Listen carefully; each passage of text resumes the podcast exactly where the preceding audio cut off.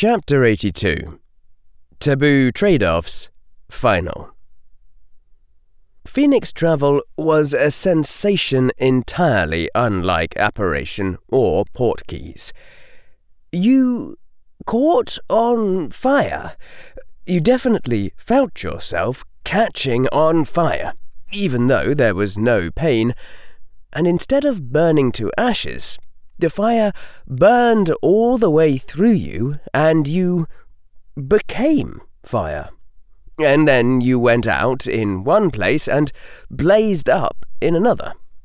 It didn't sicken the stomach like portkeys or apparition, but it was a rather unnerving experience nonetheless. If the underlying truth of Phoenix travel really was becoming a specific instantiation of a more general fire, then that seemed to hint you could potentially burn anywhere, even in the distant past, or in another universe, or in two places at once. You might go out in one place and blaze up in a hundred others, and the you who arrived at Hogwarts would never know the difference. Though Harry had read what he could about phoenixes, trying to figure out how to get one of his own, and there'd be no hint of anything remotely like that capability. Harry caught fire and went out and blazed up somewhere else. And just like that, he and the headmaster and the unconscious form of Hermione Granger held in the headmaster's arms were occupying another place, with Fawkes above them all. A calm, warm room of bright stone columns, skylit on all four sides, populated by white beds in long rows, four of which had silencing veils drawn around them, and the rest empty. In one corner of Harry's vision, a surprised looking Madame Pomfrey was turning toward them.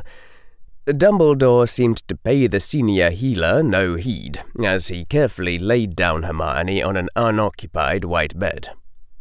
From a distant corner there was a flash of green, and from out of a fireplace strode Professor McGonagall, brushing herself off slightly from the Floo ashes. The old wizard turned from the bed and reached one of his arms around Harry again, and then the boy who lived and his wizard vanished in another burst of fire. When Harry had fully lit up again, he was standing in the headmaster's office, amid the noises of a dozen dozen inexplicable gidgets. The young boy took a step away from the old wizard and then turned on him, emerald and sapphire eyes meeting. The two of them did not speak for a time, looking at each other, as though all they had to speak could be said only by stares, and not said in any other way. In time, the boy enunciated words slowly and precisely. I cannot believe that a phoenix is still upon your shoulder. The phoenix chooses but once, said the old wizard. They might perhaps leave a master who chooses evil over good. They will not leave a master forced to choose between one good and another. Phoenixes are not so arrogant. They know the limits of their own wisdom. Stern indeed that ancient gaze. Unlike you, Harry. Choose between one good and another? Harry echoed flatly. Like Hermione Granger's life versus a hundred thousand galleons? The rage and indignation Harry wanted to put into his voice wasn't quite there for some reason. Maybe because. You are hardly in a position to speak to me of that, Harry Potter. The headmaster's voice was deceptively soft, Oh, what was that look of reluctance that I saw upon your face there in the most ancient hall. The sense of inward hollowness grew worse. I was looking for other alternatives, Harry bit out. Some way to save her that didn't lose the money. Wow, said Ravenclaw. You just told an outright lie. Not only that, I think you actually believed it for the seconds it took to say it. That's kinda scary. Is that what you were thinking, Harry? The blue eyes were keen, and there was a terrifying moment when Harry wondered if the world's most powerful wizard could see right past his occlumency barriers. Yes, Harry said. I flinched away from the pain of losing all the money in my vault. But I did it. That's what counts. And you! The indignation that had faltered out of Harry's voice returned. You actually put a price on Hermione Granger's life, and you put it below a hundred thousand galleons. Oh, the old wizard said softly. And what price you put on her life, then? A million galleons? Are you familiar with the economic concept of replacement value? The words were spilling from Harry's lips almost faster than he could consider them. Hermione's replacement value is infinite. There's nowhere I can go to buy another one. Now you're just talking mathematical nonsense, said Slytherin. Ravenclaw, back me up here. Is Minerva's life also of infinite worth? The old wizard said harshly. Would you sacrifice Minerva to save Hermione? Yes, and yes, Harry snapped.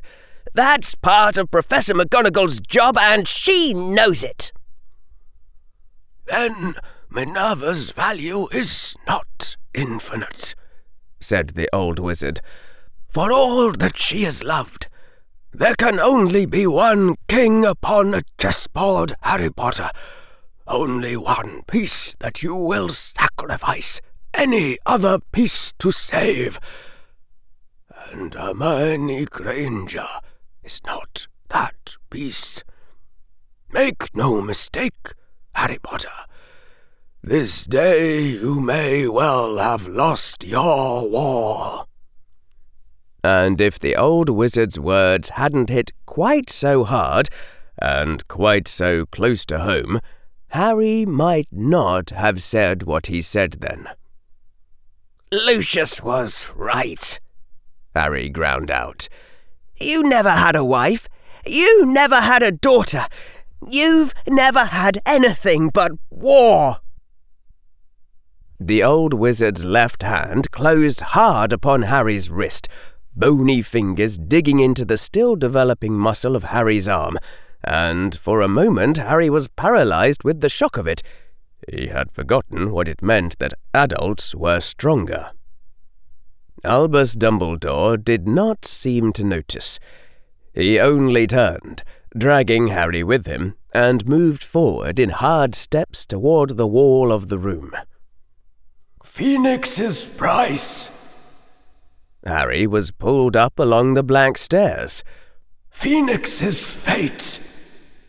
The room of black pedestals, silver light falling on shattered wands. You think, yelled Harry after his lips unlocked, that you can win any argument just by standing here? The old wizard ignored him, dragging Harry across the room. His right hand, no longer holding his wand, grabbed up a vial of silver fluid. Harry blinked in shock. The vial of silver fluid had been standing next to a picture of Dumbledore. Or so it had appeared to Harry in the brief moment before he was dragged past. Past the end of all the pedestals, at the farthest part of the room, rose a great stone basin with runes carved into it that Harry didn't recognize. The centre was a shallow depression filled with transparent liquid, and into this the old wizard dumped the canister of silver liquid, which at once began to spread out, to swirl, to set the entire basin glowing eerie white. The old wizard's hand let go of Harry's arm and gestured to the glowing basin, commanding harshly, Look! As requested, Harry stared at the glowing water. Put your head into the Pensieve, Harry Potter. The old wizard's voice was stern. Harry had heard that word before, but he couldn't remember where. What does this do? Memories, the old wizard said. You will see my memory, my oath that it is safe. Now, look into the Pensieve Ravenclaw, if you still care anything at all for your precious truth. That was a request that Harry could not deny, and he stepped forward and thrust his head into the glowing water.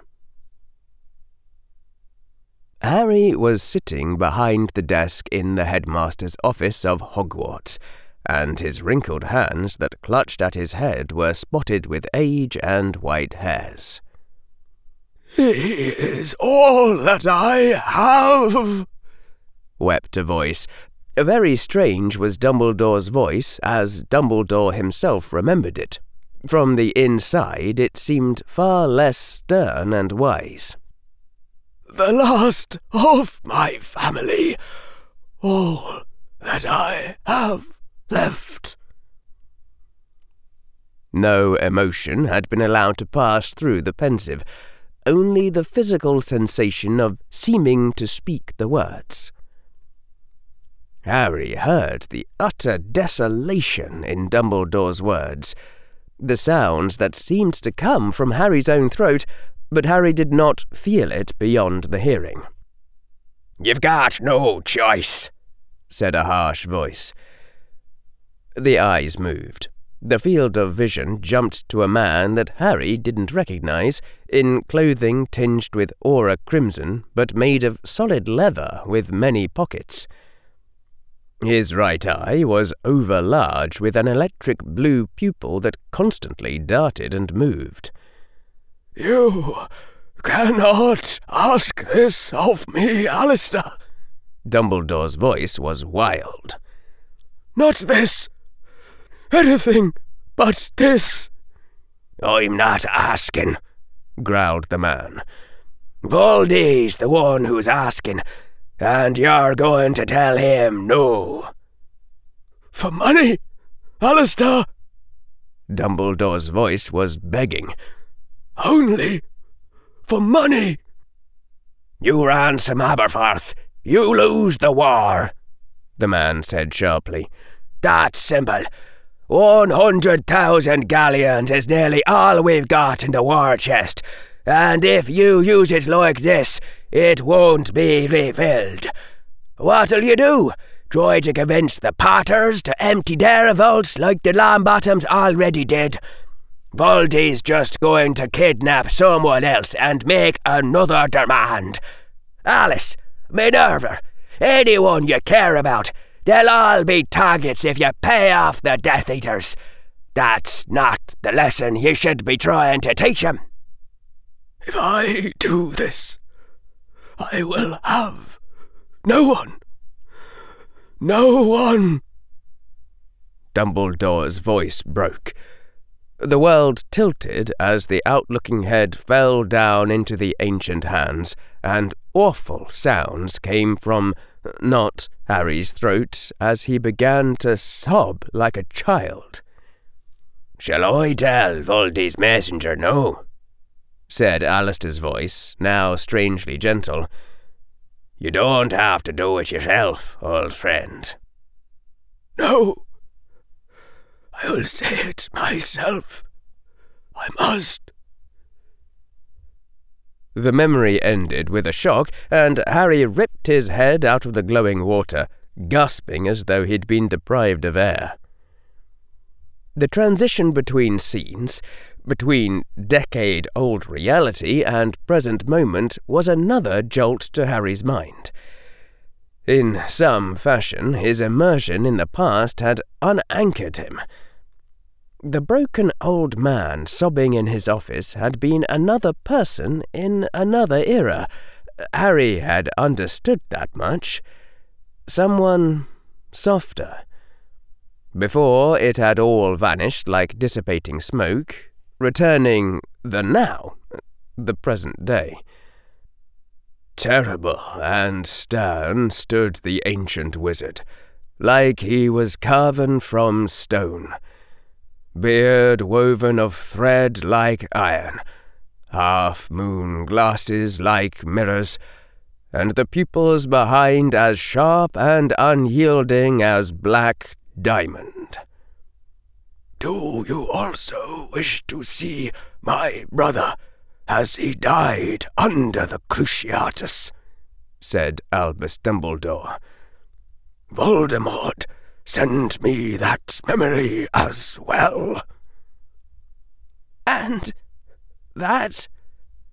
Harry was having trouble producing a voice for the growing sickness in his chest. That was when. The words seemed to burn in his throat as the awful knowledge dawned on him. The horrible understanding.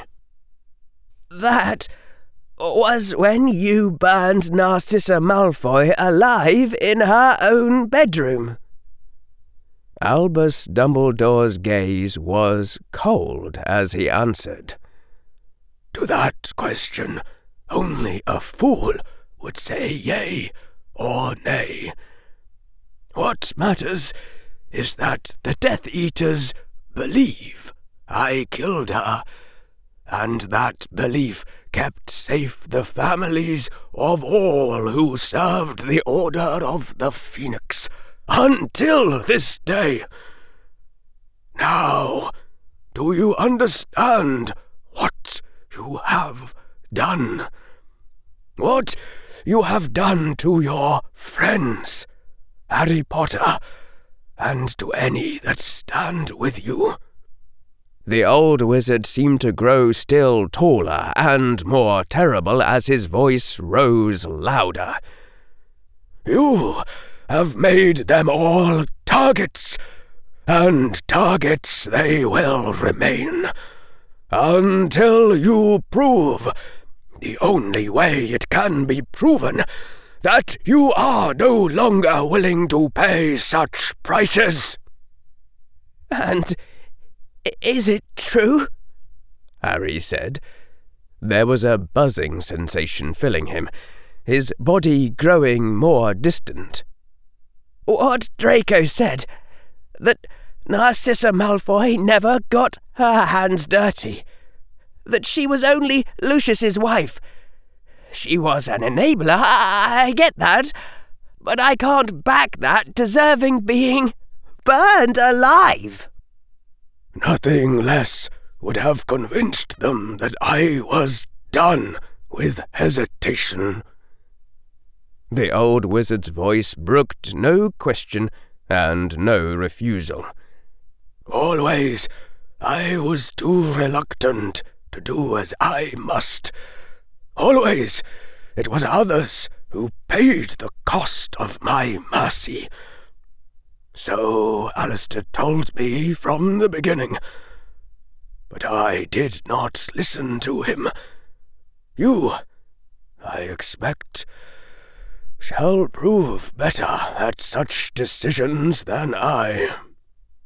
I'm surprised, Harry said, amazed that his voice was almost steady. I would have expected the Death Eaters to go after another light family and start a cycle of escalating retaliation if you didn't get them all with your first strike. If my opponent had been Lucius, perhaps. Dumbledore's eyes were like stones. I am told that Voldemort laughed at the news and proclaimed to his Death Eaters that I had finally grown and was at last a worthy opponent. Perhaps he was right. After the day I condemned my brother to his death, I began to weigh those who followed me, balancing them one against another, asking who I would risk and who I would sacrifice to what end.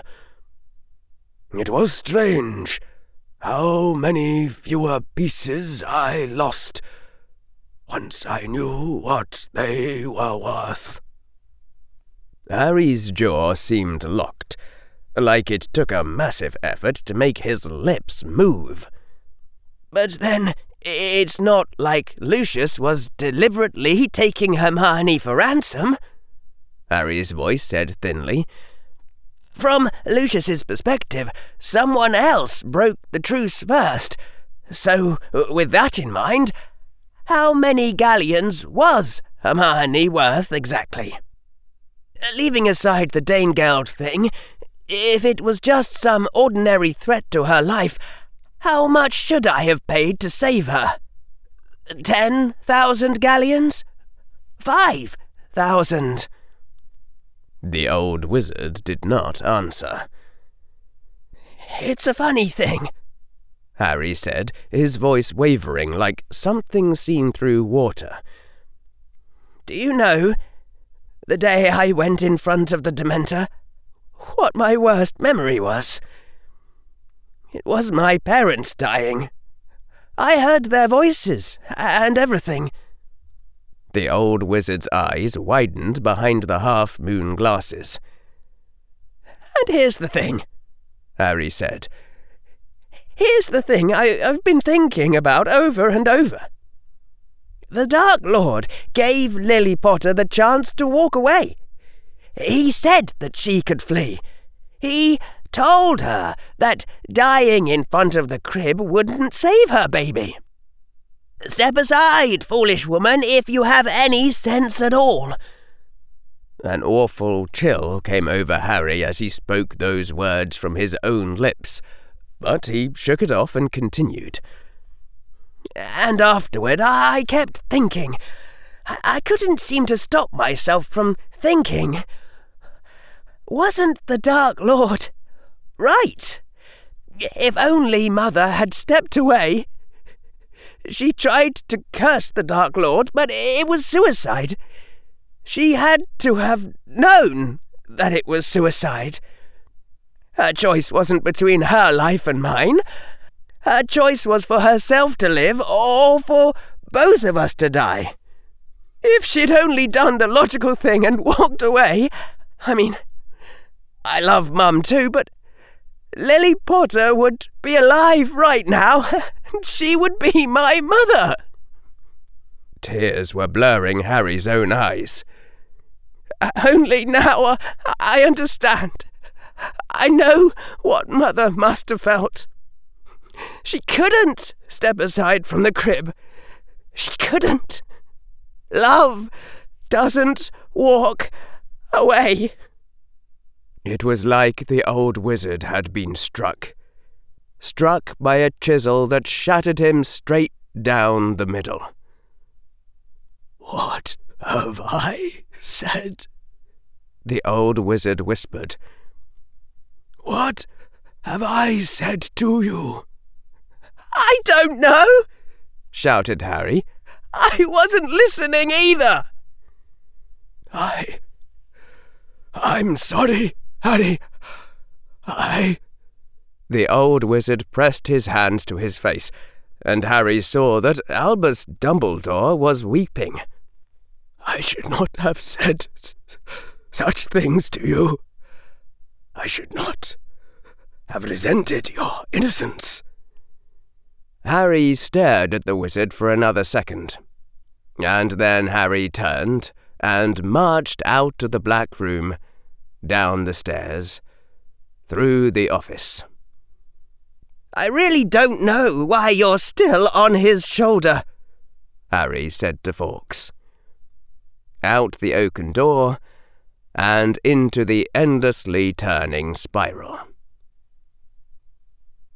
Harry had arrived in the Transfiguration classroom before anyone else, before even Professor McGonagall. There was Charms class earlier, for his year, but that he hadn't even bothered trying to attend. Whether Professor McGonagall would make today's class, he didn't know. There was something ominous about all the empty desks beside him, the absence at the board. As if he stood alone in Hogwarts, with all his friends departed. According to the class schedule, today's lesson was on sustained transfigurations, all the rules of which Harry had learned by heart back when he was transfiguring a huge rock into the small diamond that shone on his pinky finger. It would be a theoretical subject rather than practical for the rest of the class, which was a pity, because he could have used a dose of Transfiguration's trance. Harry noted distantly that his hand was trembling to the point where he had trouble undoing the pouch's drawstring as he drew forth the Transfiguration textbook. You were monstrously unfair to Dumbledore, said the voice Harry had been calling Slytherin, only now it also seemed to be the voice of economic sensibility, and maybe also conscience. Harry's eyes dropped down to his textbook, but the section was so familiar it might as well have been a blank parchment. Dumbledore fought a war against a Dark Lord who deliberately set out to break him in the cruelest possible way.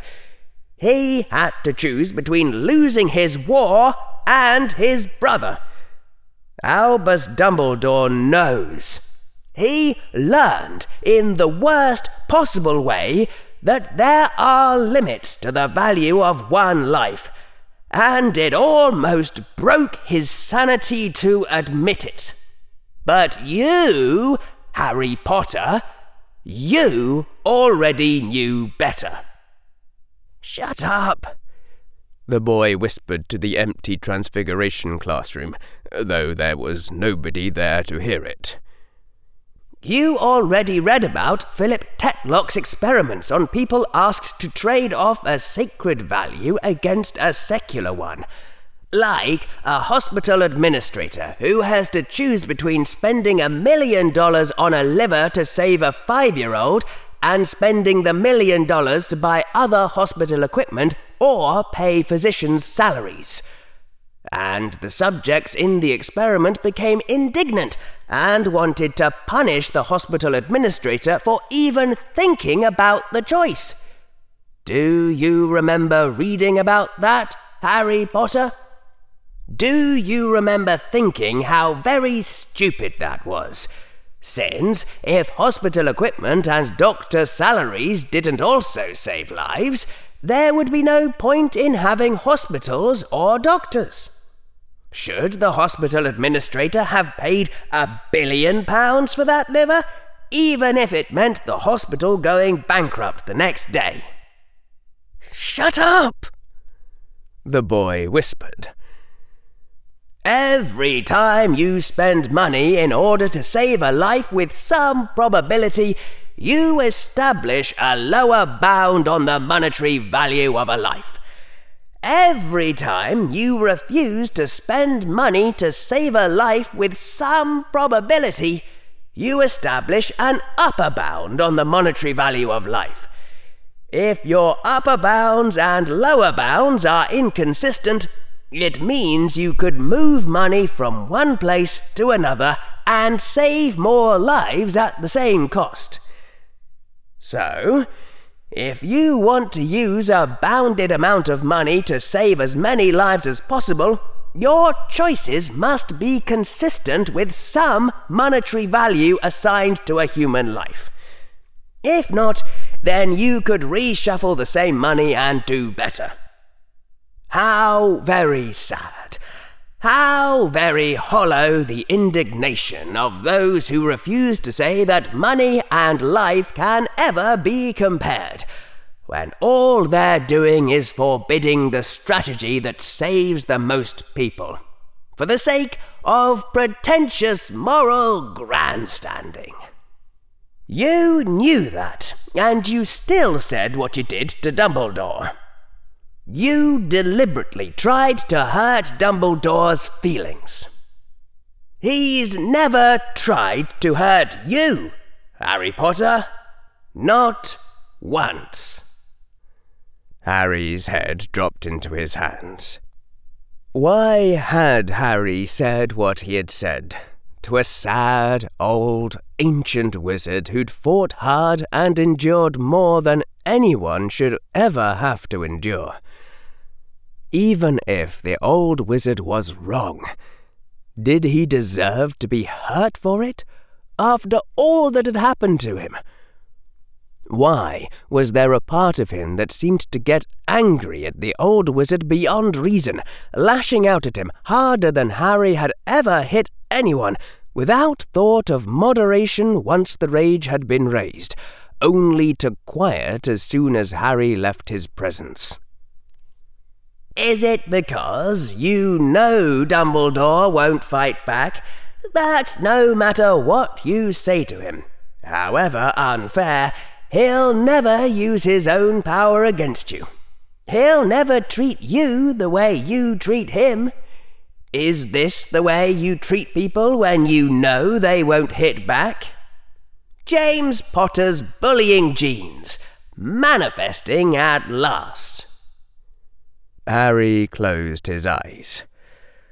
Like the sorting hat speaking inside his head, What is the real reason for your anger?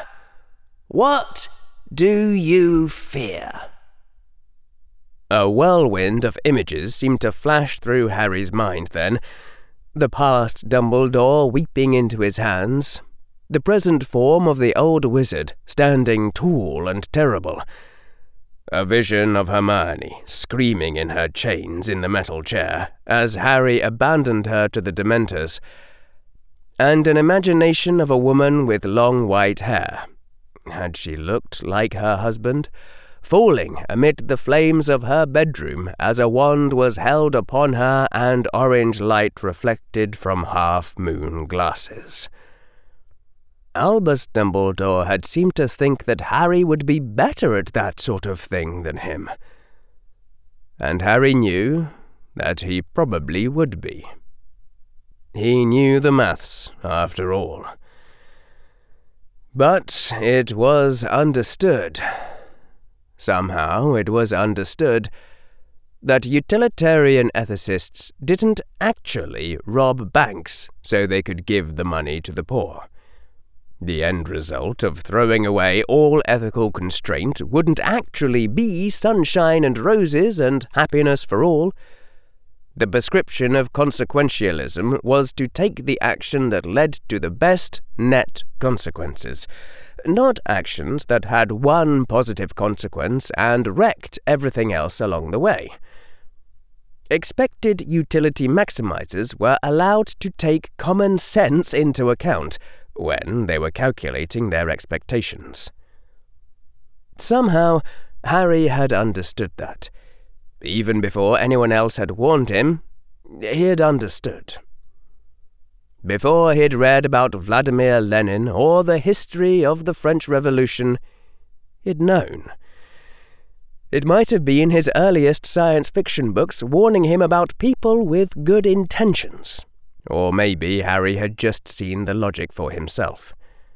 Somehow he'd known from the very beginning that if he stepped outside his ethics, whenever there was a reason, the end result wouldn't be good. A final image came to him then.